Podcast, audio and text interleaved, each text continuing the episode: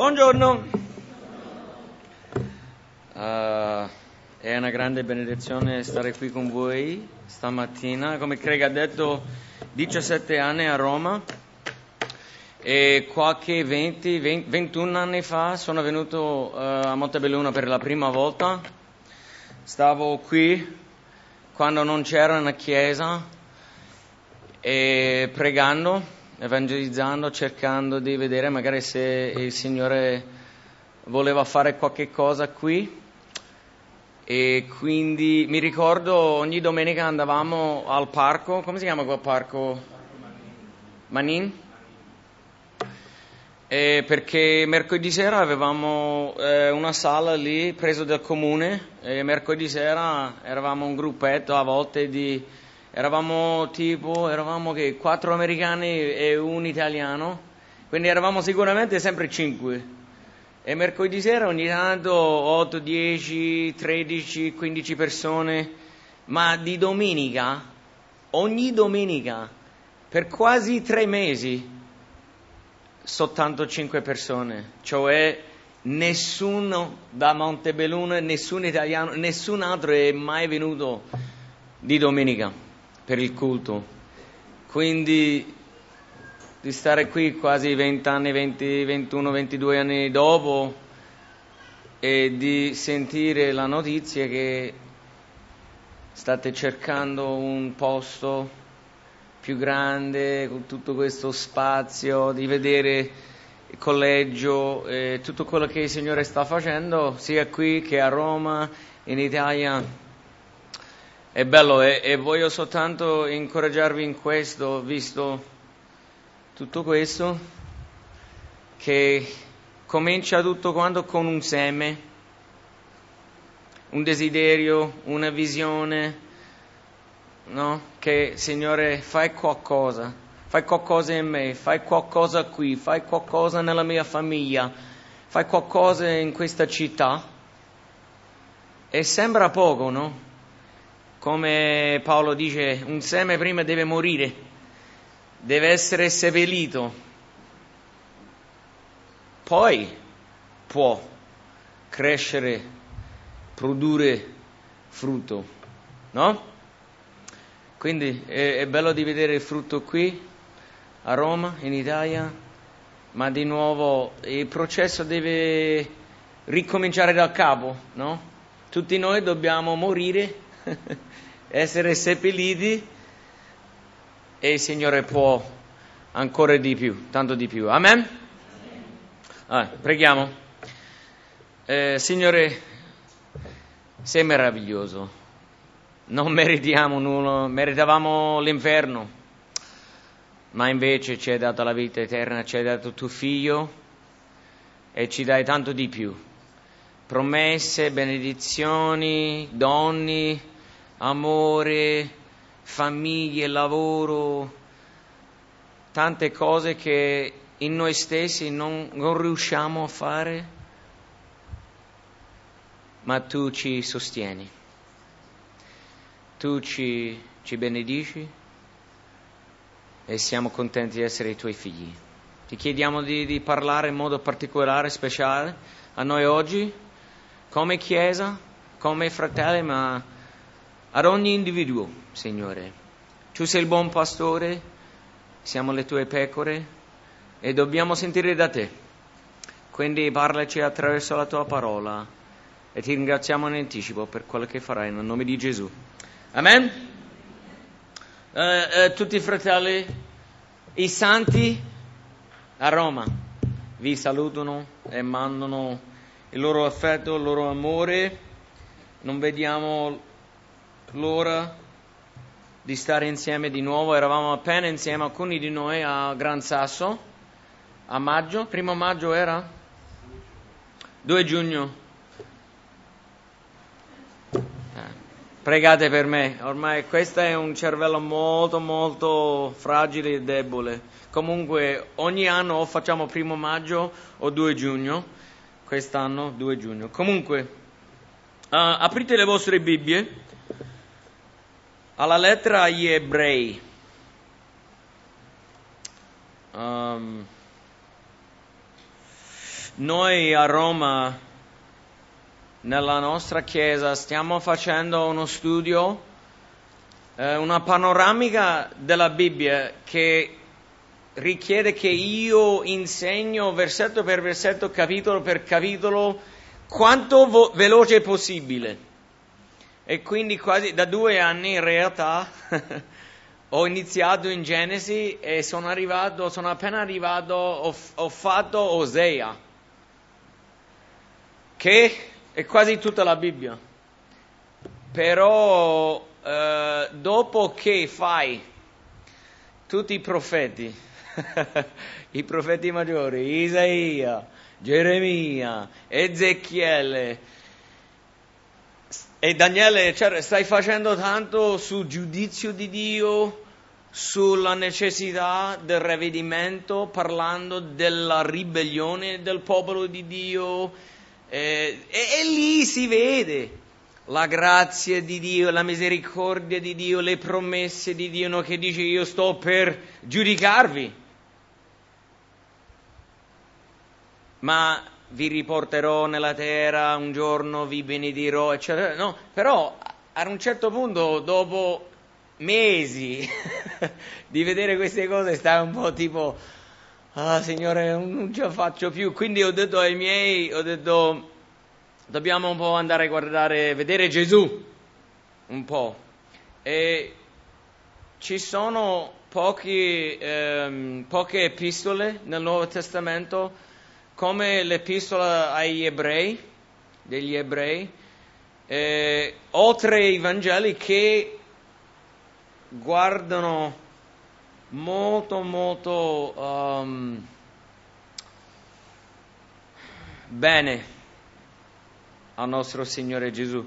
Quindi voglio mostrarvi alcune cose al quale eh, abbiamo guardato recentemente a Gesù. Questa lettera non sappiamo chi è l'autore, um, io ho la mia opinione che era l'Apostolo Paolo, alcuni dicono Barnaba, alcuni dicono Apollos, eh, altri, ma lo sappiamo al sicuro che è stato scritto dallo Spirito Santo, che ogni scrittura è ispirata dallo Spirito e per renderci completa nel Signore. Amen.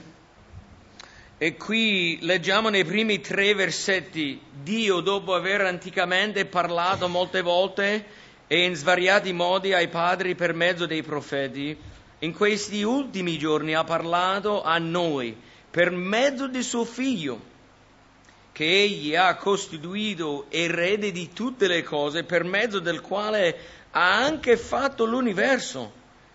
Egli che è lo splendore della sua gloria e l'impronta della sua essenza e che sostiene tutte le cose con la parola della sua potenza dopo aver compiuto la purificazione dei nostri peccati per mezzo di se stesso, si è posto a sedere alla destra della maestà nell'alto dei cieli. Um, questa lettera è stata scritta a dei credenti che erano scoraggiati, molto scoraggiati,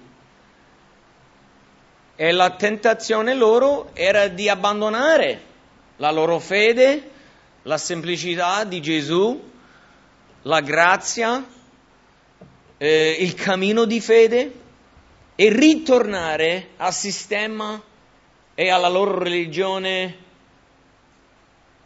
nel giudaismo. Quindi l'autore sta scrivendo a loro dicendogli che in sostanza se abbandonate Gesù non c'è niente, non avete nessuna speranza né per la salvezza né per nessun altro, nessun'altra benedizione. E quindi tutta la lettera ci convince perché Gesù è superiore a ogni altra cosa. La vita che abbiamo in Gesù è superiore a qualsiasi altro tipo di vita. Ma qui stamattina voglio fare lo zoom, andare no, molto molto vicino di vedere chi è Gesù,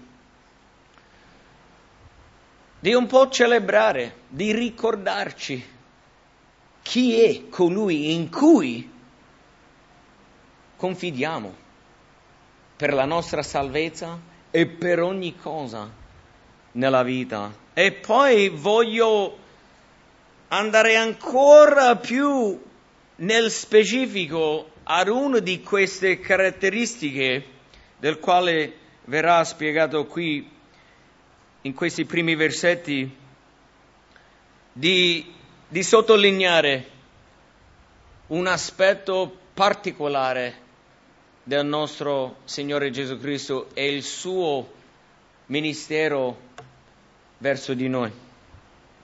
Quindi qui la prima cosa, la prima parola, Dio. Lui comincia lì. Tutto comincia con Dio. C'è un unico Dio, un Dio vero, un Dio che esiste senza aiuto, in se stesso, eternamente. Dio. Tante persone non iniziano lì. Alcuni non credono che esiste un Dio, ma invece qui l'autore dice Dio c'è si deve iniziare lì. La prima cosa, c'è Dio. E quindi già elimina tutte le altre opzioni, l'agnosticismo, ateismo e qualsiasi altro ismo che dichiara che o non c'è Dio o può darsi c'è qualcosa o qualcuno ma non vogliono o non vuole avere a che fare con noi. Invece il Dio della Bibbia non è soltanto Dio, non è soltanto l'onnipotente, il quale vedremo anche qui, ma è un Dio che se ne importa, è un Dio che vuole essere coinvolto. E vedremo la seconda cosa qui, è che è un Dio che parla, è un Dio che comunica. E qui dice, dopo aver anticamente parlato molte volte, non è un Dio che ha creato, ha deciso di magari dirci un, una cosa, due cose e poi si è sparito e non, non l'abbiamo sentito per secoli in secoli, come alcuni pensano e come alcuni vivono. No, lui dice qui, Dio ha parlato molte volte anticamente. Attraverso chi? Gli uccelli, la creazione? Sì, la Bibbia dice che Dio parla, o almeno la creazione ci parla della sua esistenza, della sua realtà, della verità, di chi è. Romani capitolo 1, se non l'avete mai letto, se non l'avete mai studiato, è importantissimo. Lì la Bibbia dice che tutta la creazione, ogni anima sarà senza scusa davanti al giudizio di Dio perché la creazione ci ha sempre parlato, ci ha sempre portato alla testimonianza della verità che Dio è creatore, che esiste e che giudicherà. Qui lui dice il Signore piace parlare, è un Dio, è un Dio che parla, comunica, ci ha creato in maniera in cui siamo capaci noi di ascoltarlo, di ricevere, di ascoltarlo, di, di rispondere, di avere una relazione con lui, lui ci parla, noi parliamo a lui. Che tipo di relazione avresti te con chiunque qui qualsiasi altro essere umano, nonostante la, la tua moglie, il tuo marito, i tuoi figli, se non c'era la capacità di parlarci, di, di, di parlare, di comunicare, di comprendere. di reciprocare, si dice? Di scambiarci le idee.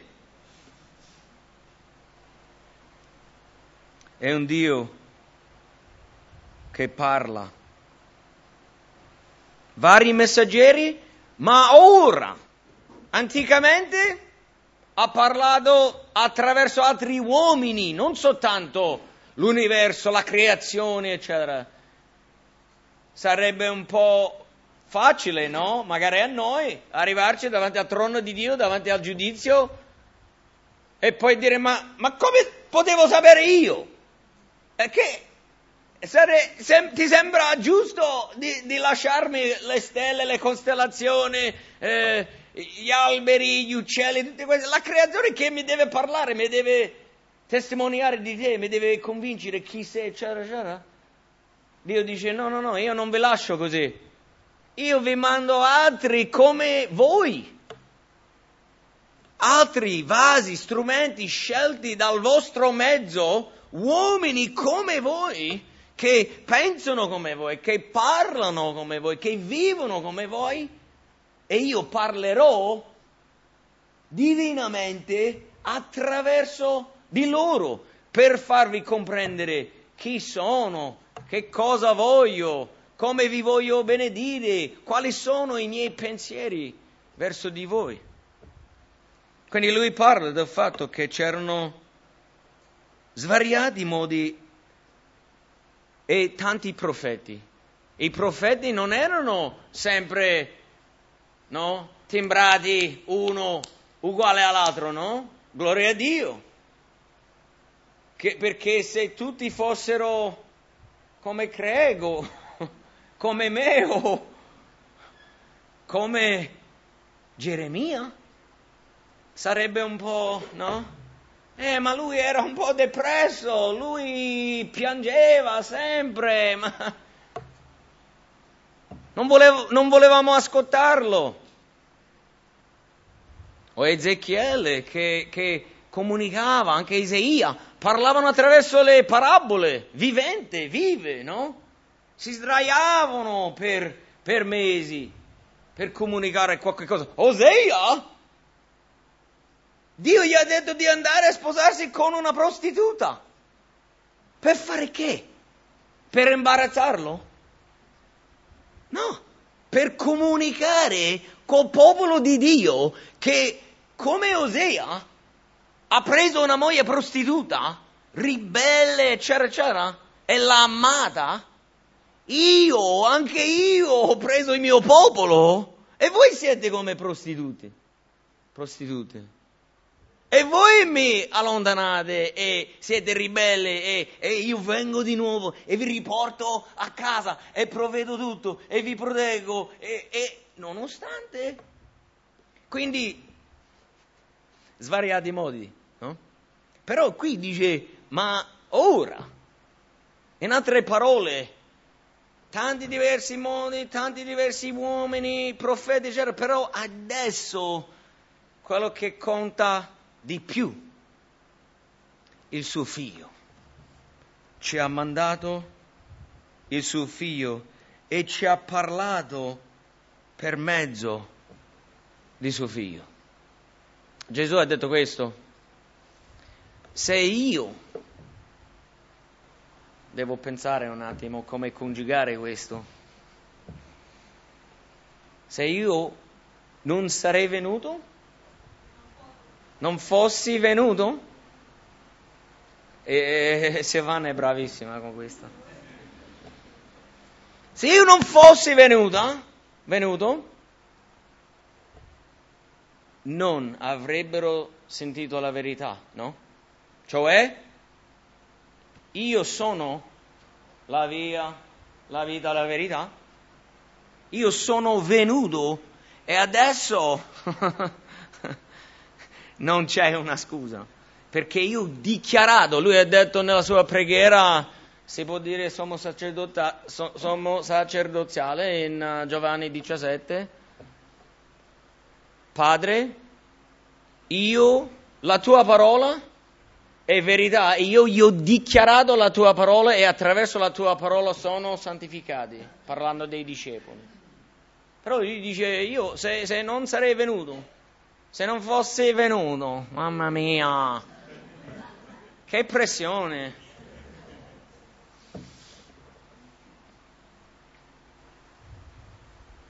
Ma invece sono venuto hm? e vi ho dichiarato.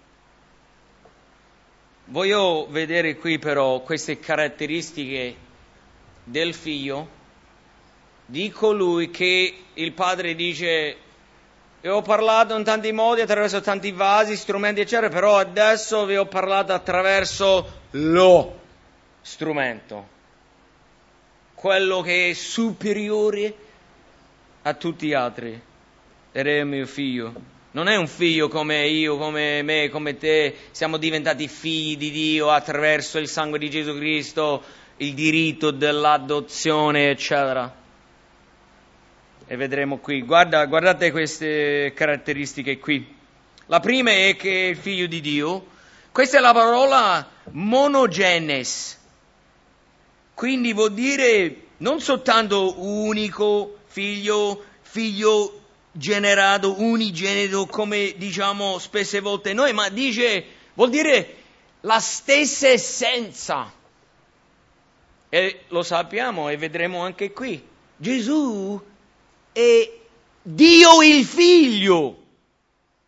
Non è semplicemente il figlio di Dio.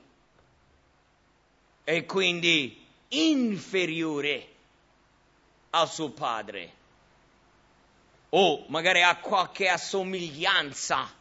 No, qui vedremo lui è l'impronta esatta, condivide la stessa essenza del suo padre e perciò anche qui ci indicherà che è Dio. Gesù in Giovanni 8 ha detto prima di Abramo, no, perché discuta, discuteva con i farisei, e, e loro dicevano no, eh, tu non hai un padre, il nostro padre invece era, è Abramo. E Gesù ha detto, che state dire, come diciamo a Roma, no? Che stai a dire? Prima di Abramo, io sono, cioè io sono eternamente Dio, insieme al Padre, uguale al Padre. Esistevo sempre prima che Abramo era anche nato. Qui dice è erede di tutte le cose, è padrone, è proprietario. Ogni cosa appartiene a lui. Che vuol dire ogni cosa? C'è qualche eccezione? Per esempio, l'umanità, la terra, qualsiasi cosa materiale, qualsiasi cosa spirituale, ogni cosa è sottomesso a lui, cioè lui è padrone. Lui è proprietario. Lui è creatore qui, leggiamo. Per mezzo del quale ha anche fatto l'universo. I testimoni di Geova vogliono cercare di convincerci che in qualche modo Gesù è stato creato e poi lui è, a lui è stato dato il potere di, di partecipare nella creazione. Ma non è il caso. La Bibbia dice che Gesù è il creatore. Se Gesù è il creatore, se il Padre è il creatore, chi è il creatore? Tutte e due, cioè Dio è il creatore e Dio è Padre, Figlio, Spirito Santo. Quindi noi possiamo dare credito sia al Padre che al Figlio che allo Spirito Santo e anche la Bibbia lo fa per la creazione. Giusto? Colossesi 1, da versetto 15 a versetto 17. Ve la leggo.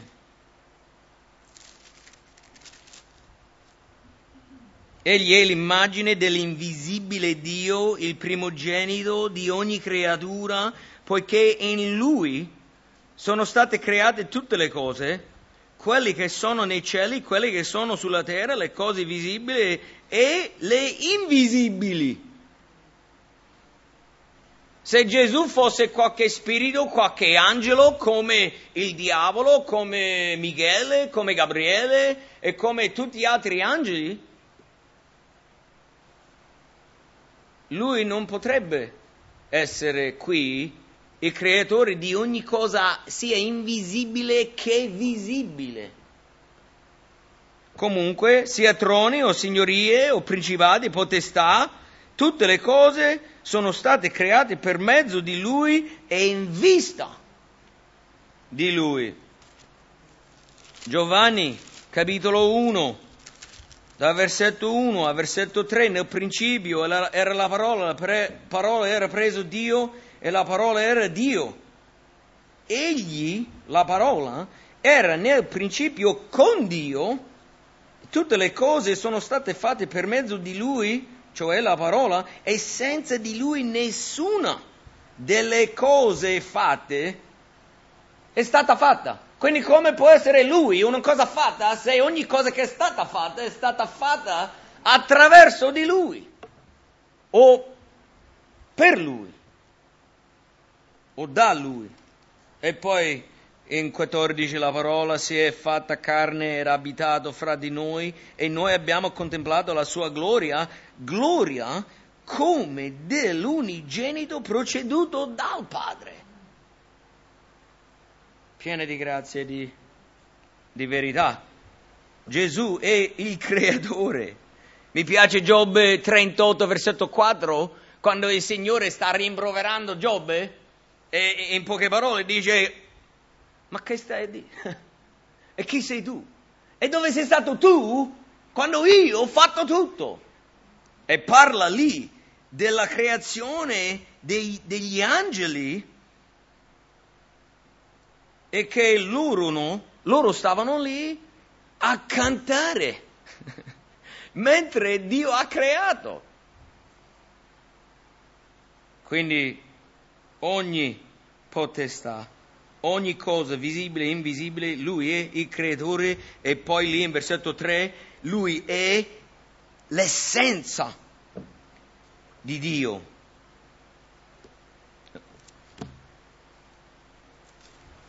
Tornando in Ebrei 1.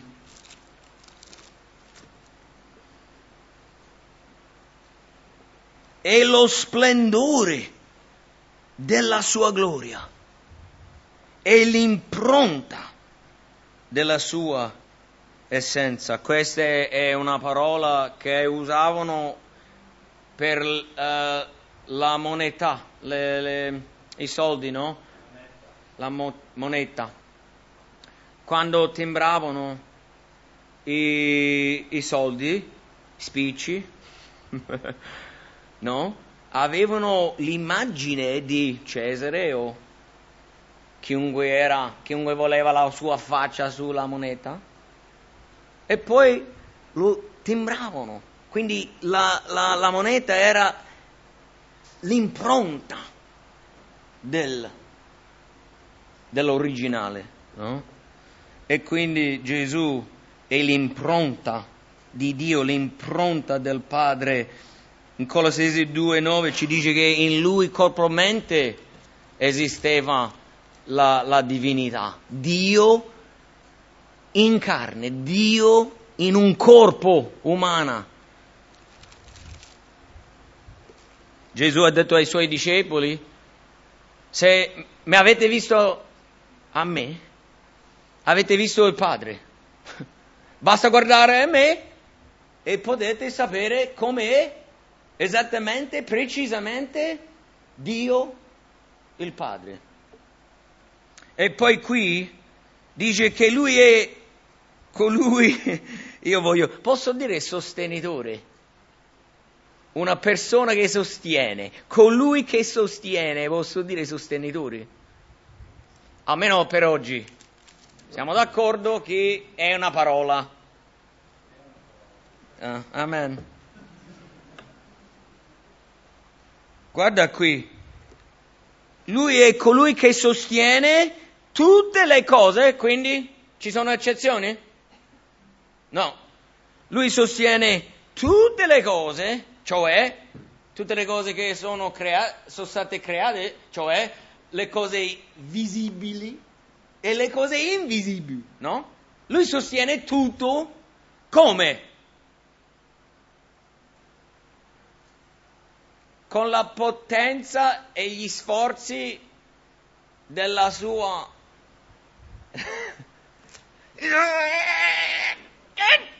non è facile sostenere l'universo, almeno dalla nostra prospettiva.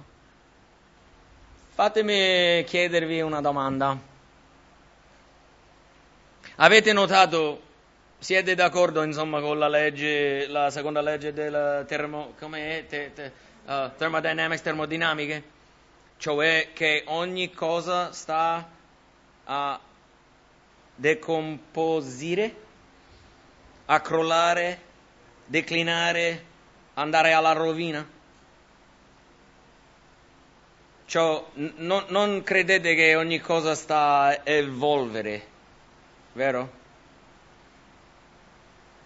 La scienza dice che ogni cosa non sta a evolvere, ma sta... Eh? Decomponendo è nell'infinito? Decomponere? Decomporre? Meno male c'è un'italiana in mezzo. Decomporre. Decadimento. Avete mai notato che succede questa legge, questa regola? Succede in casa tua? o in macchina tua o nel bagno tuo? Chi ha dei figli? Tutto sta evolvere in casa tua? Tu lo lasci, i bambini non ci sono o magari c'erano e tu esci e ritorni a casa e è tutto evoluto, tutto pulito, tutto in ordine? No, è il contrario. Allora, guardiamo un po' qui, guardiamo un po' la tua vita. Come va? tu stai a evolvere? Sai andare sempre verso l'ordine, eh, l'eccellenza? Non sto parlando soltanto in modo spirituale che in fede in quello che ci ha fatto Gesù, sto, sto dicendo in verità che io non posso ricordarmi niente di ieri e dell'altro ieri, non è che sto a migliorare. Ho fatto, ho appena compiuto 45 anni l'altro ieri e a volte ho difficoltà a ricordarmi quanti anni ho. Quanti anni hai? Ah, fammi pensare. Siamo sposati io e mia moglie da qualche 18 anni e non sono sicuro. Cioè, se mi chiedi, devo fare la matematica perché lo so che ci siamo sposati nel 97, però è un po' duro e io non so bravo alla matematica, quindi dico, allora, che quest'anno che è 17, no, 18, no, sarà 19, no, cioè, non lo so. Non è che io sto evolvendo, io ho dei problemi.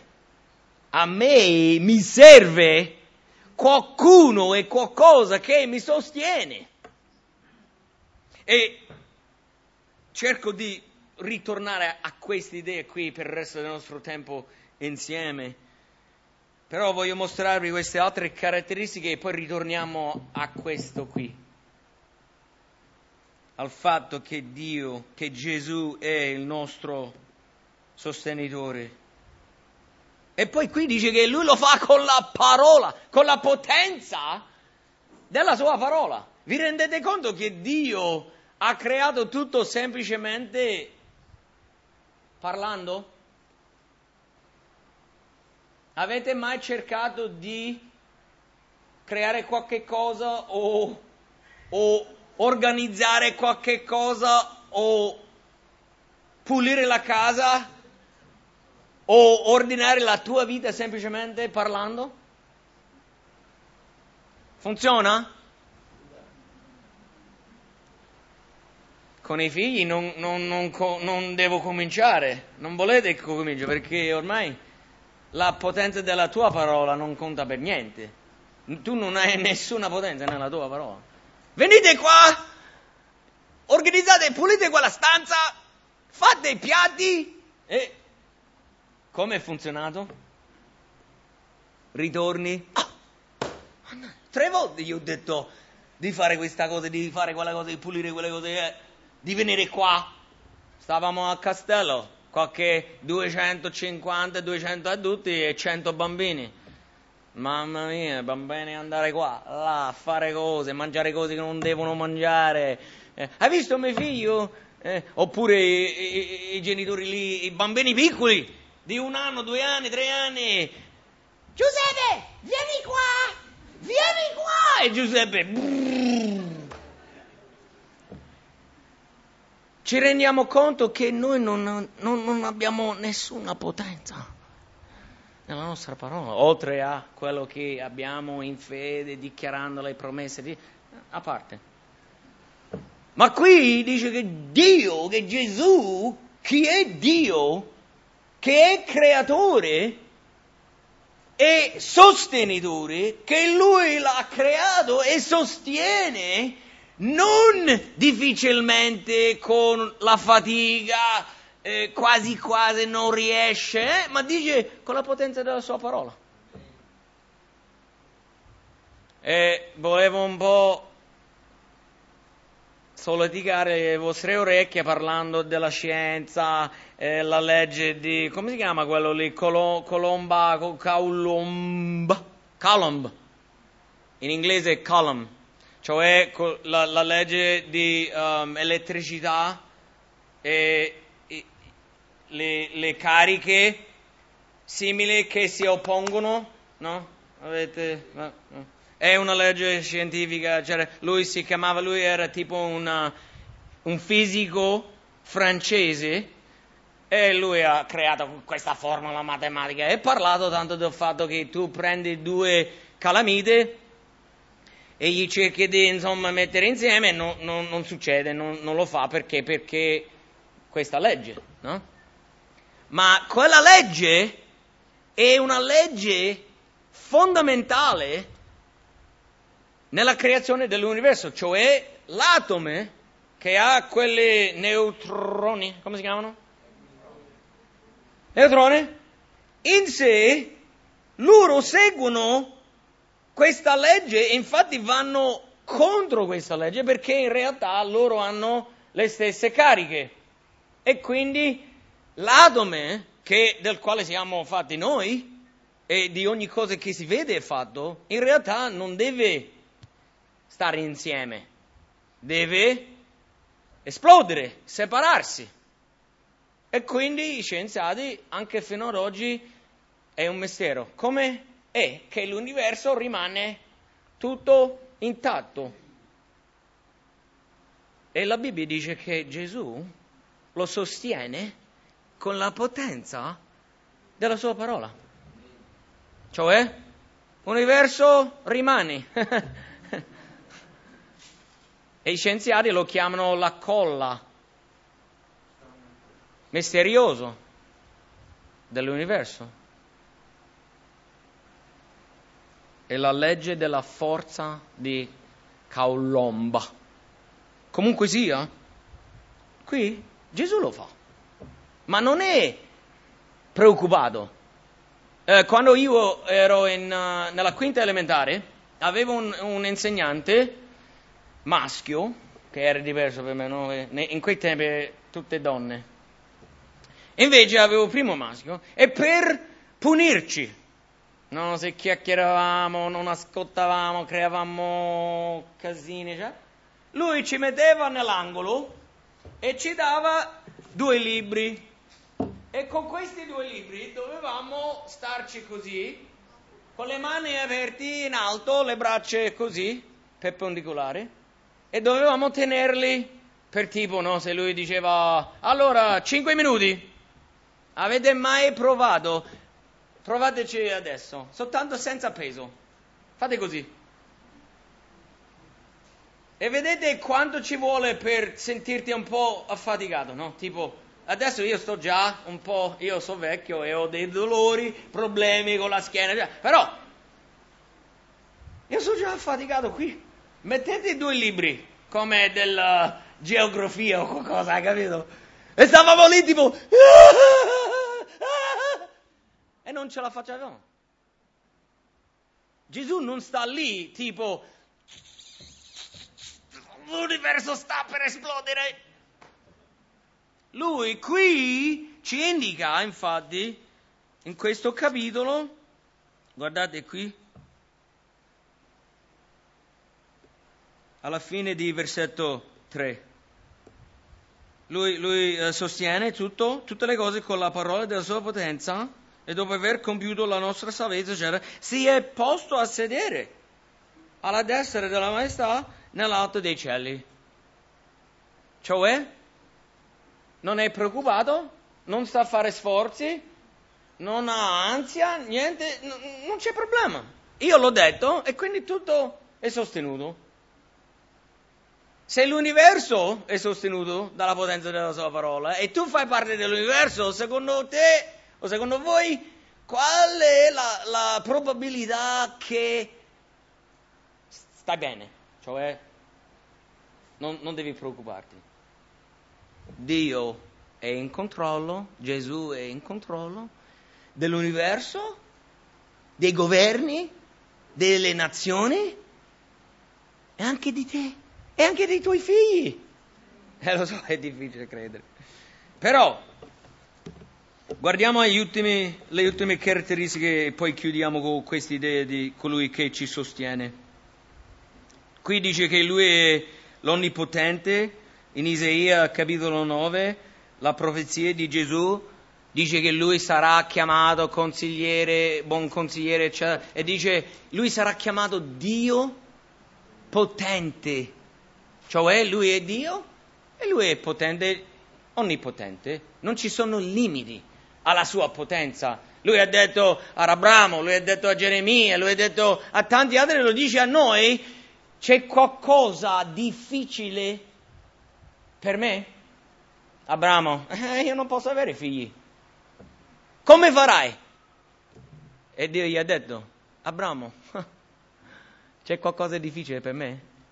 Geremia, eh ma signore, questi sono ribelli, non, non mi ascoltano, non ti ascoltano, ma come riuscirai? Geremia, eh, c'è qualcosa di difficile per me? Nel Nuovo Testamento, parlando della salvezza, no? È il fatto che dovevamo perdonarci sempre, no? E, e, e i discepoli, Pietro, dice, ma quante volte? 49? Eh, chi può essere salvato? E Gesù ha detto, quello che è impossibile con l'uomo non è niente per me, non è niente per Dio. Quindi lui è l'onnipotente, qui dice che è Salvatore, ci ha salvato, ha compiuto l'opera della nostra salvezza, ha pagato per i nostri peccati, è risorto e adesso ci offre perdono, la vita eterna, come un regalo, come un dono, si può ottenerlo soltanto tramite la fede.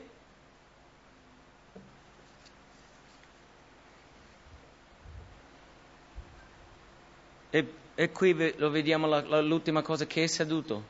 È seduto. La posizione di essere seduto è uno di autorità, uno di potere, uno di rispetto, ma anche uno di riposo. Un re che non è seduto probabilmente ha de, delle preoccupazioni, dei problemi, no? Delle debolezze. Invece Gesù è seduto, rilassato, tranquillo. E come ci aiuta noi? Voglio tornare a questa idea di colui che ci sostiene.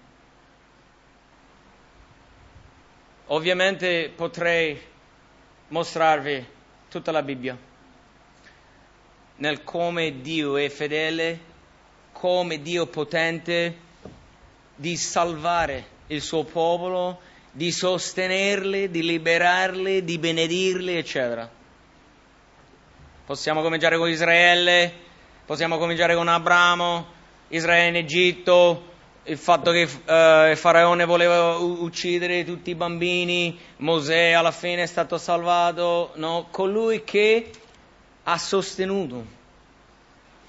C'era il Mar Rosso, li ha portati nella terra di promessa, c'erano tanti nemici e Dio li ha sempre sostenuti.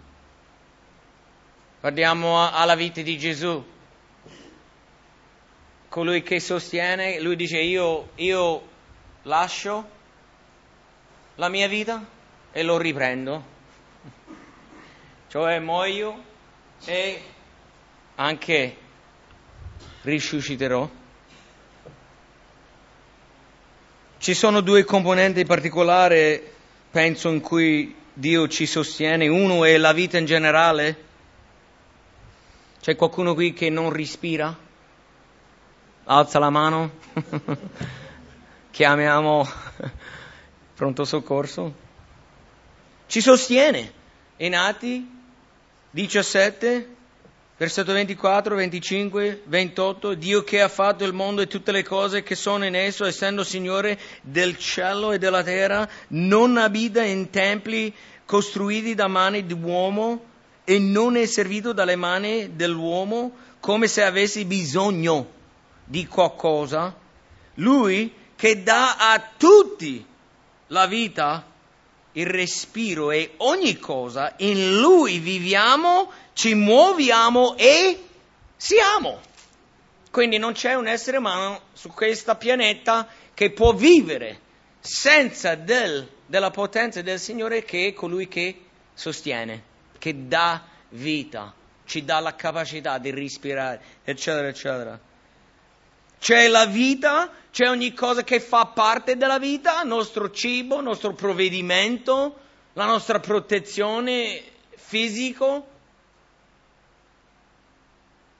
E Gesù dice in, in Matteo 6, non preoccupatevi di nulla, di nulla. Quanto è nulla? Nulla? Ci sono eccezioni? Abbiamo il diritto o il permesso di preoccuparci di certe cose importanti, i nostri figli, il nostro lavoro, come paghiamo l'affitto, eh, questa malattia. Cioè, ci sono delle eccezioni? Ha detto di nulla. E poi perché però?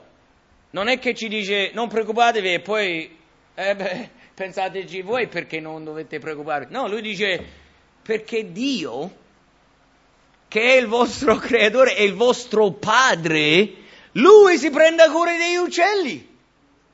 Lui guarda ai fiori, quanto, quanto sono belli, gloriosi, e voi quanto più, essendo i suoi figli, non vi prenderà cura, eccetera, eccetera.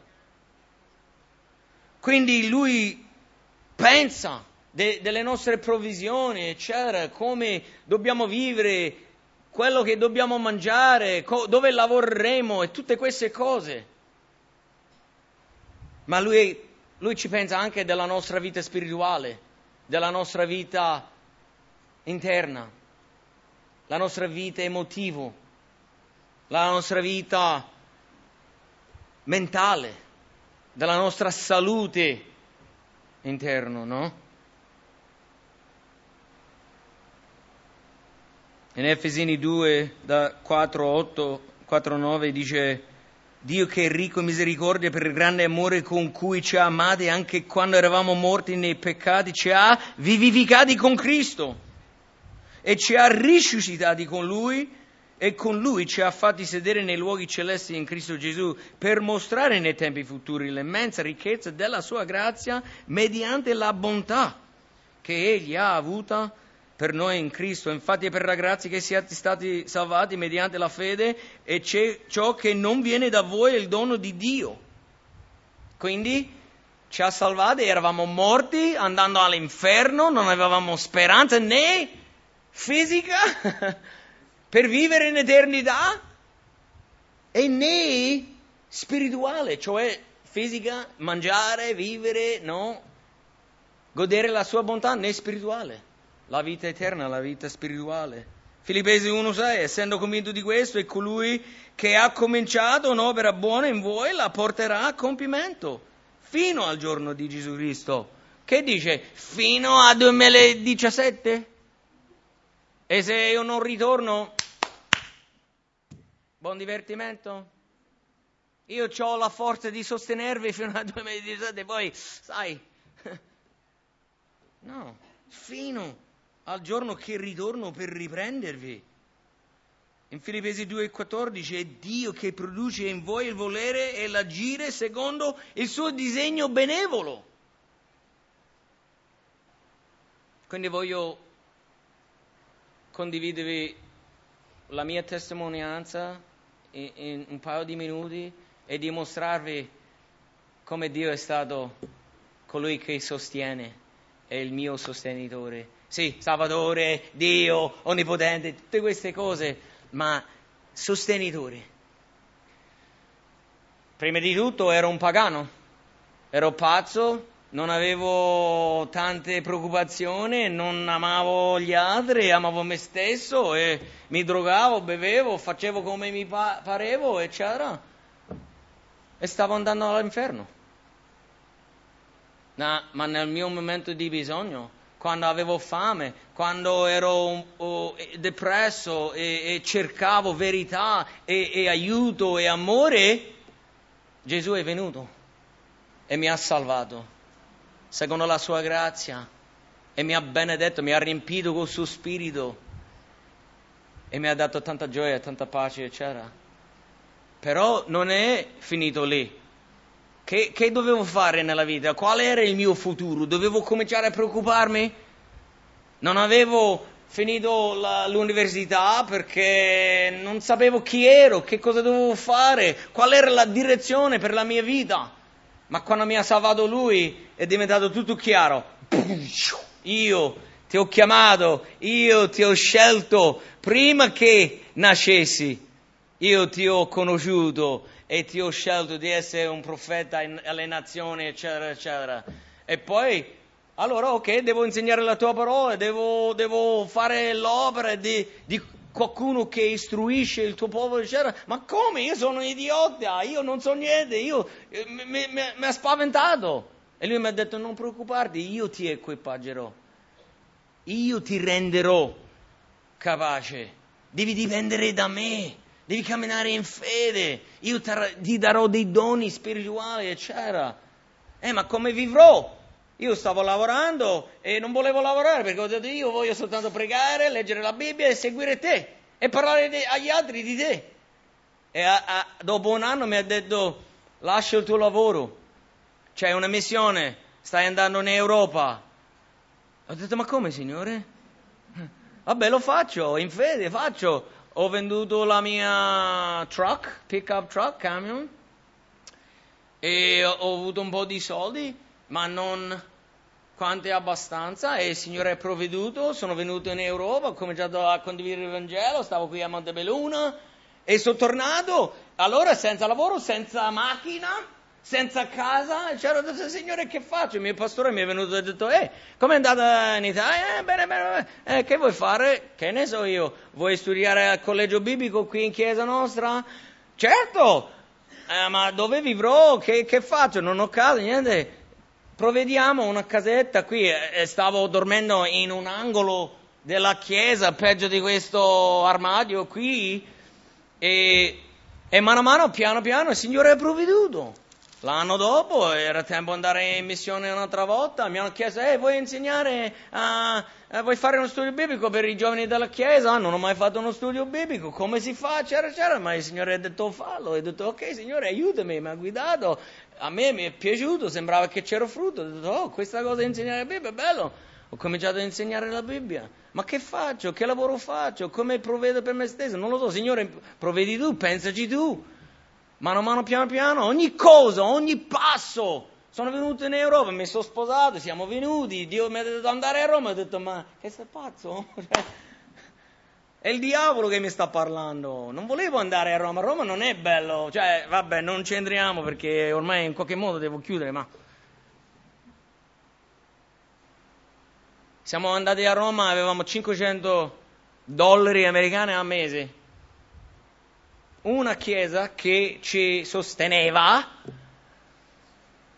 e, e le, i cristiani, i fratelli lì in America, no, ma, ma come farai? Parli la lingua? No. Hai una casa? No. Conosci qualcuno? No. Hai capito? Sei pazzo.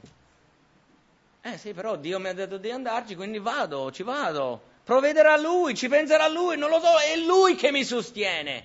E adesso sono 17 anni in Italia, c'è stato l'euro, c'è stata la crisi, eh, tanti crisi, ma una crisi de, del 2008. A volte soffrivamo alla grande, a volte avevamo delle bollette, 3.000 euro nella cassetta, gridando al Signore, ma come possiamo andare avanti qui in Italia? Come possiamo starci? Come possiamo vivere? E i nostri figli, mia moglie che piangeva perché i nostri figli avevano dei buchi nel, nelle calze. E nessuno sapeva nulla soltanto noi e il nostro Signore Salvatore, Dio Creatore, colui che ci sostiene. E dovevamo pregare, gridare, aiutaci, sostienici, provvedi tu. E una notte sono andato, una serata, chiudo con questo, sono andato a letto pesante, un cuore proprio appesantito. Era un mercoledì sera, sono andato a insegnare del, al culto, sono tornato a casa, mia moglie si è addormentata e stavo lì su, su, mm, cercando, controllando i miei email. E per la prima volta in tutti gli anni in Italia mi sono sentito così disperato economicamente parlando che ho mandato un'email a tipo 4-5 pastori dei, dei quali ero molto amici, no? E io ho detto, non ce la facciamo, se, se potete magari darci una mano, aiutarci in qualche modo, se il Signore ve la mette in cuore, vi ringrazierei, sarei grato. Ho mandato quell'email, era la prima volta che ho mai chiesto, mai, una volta, una lira da chiunque o qualcuno e con uh, riservazione l'ho mandato, un'umiltà, imbarazzato. Mi ho detto, può darsi il Signore vuole che io, io lo faccia. E cinque minuti dopo, prima di chiudere il mio computer, ho ricevuto un'email da uno di quei pastori che mi dice, insomma, quale, quanta cosa, quanto è l'affitto tuo, eccetera. E io ho risposto, ho detto vabbè abbiamo un po' ma eh, la rimanenza è questa, eh, l'ho rimandato. E prima di chiudere il computer mi è arrivata un'altra email. Ed era qualcuno che non ha saputo niente. E mi ha detto, a voi è stato eh, entrato una donazione di... E poi ha messo la cifra, no? E io era tardi, era tipo mezzanotte e mezzo, qualcosa. E io stavo lì tipo... Eh? Ho detto sicuramente ha sbagliato la cifra. E poi lei ha scritto sotto, stai leggendo bene la cifra. E che potevo fare? Ho scritto col pastore, tutti quei pastori, e gli ho detto, scordatelo, grazie comunque, ma colui che mi sostiene colui che provvede per me mi ha pensato e mi ha benedetto non quasi quasi o abbastanza, ma straordinariamente oltre a quello che io potevo mai chiedere o immaginare.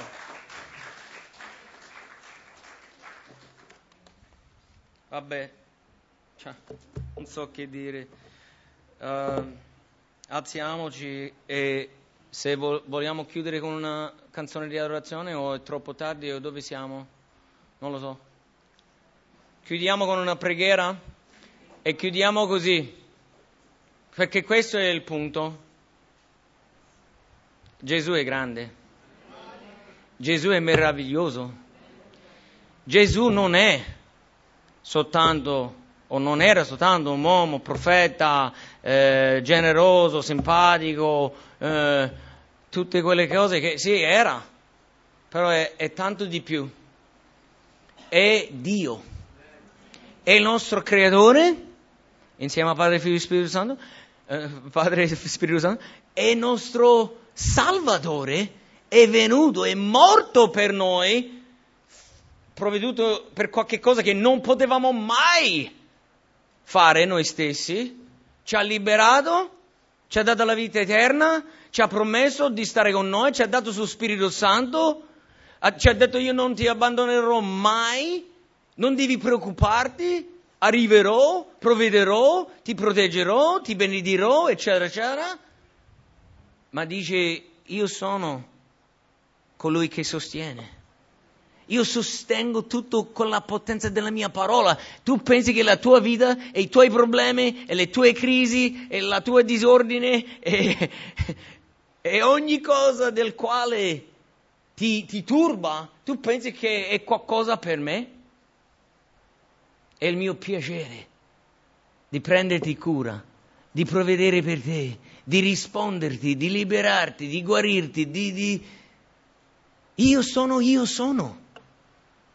Basta chiedere, aspettarmi, chiedere in fede e vedrai la salvezza, la liberazione, la benedizione, eccetera. E lui ti sostenerà nel dolore, nella sofferenza, nella depressione, disperazione, non c'è niente difficile per lui. Quando ti senti calpestato, distrutto, no? Alla fine delle tue forze,